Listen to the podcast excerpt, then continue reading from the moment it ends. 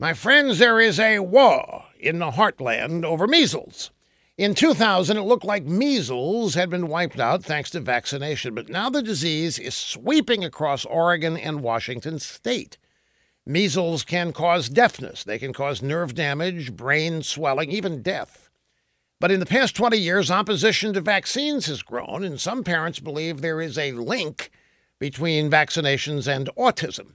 So these liberal states are allowing parents to opt out of vaccinating their kids. And now those chickens are coming home to roost, so to speak. Measles is back, and anti vaccination parents are getting death threats.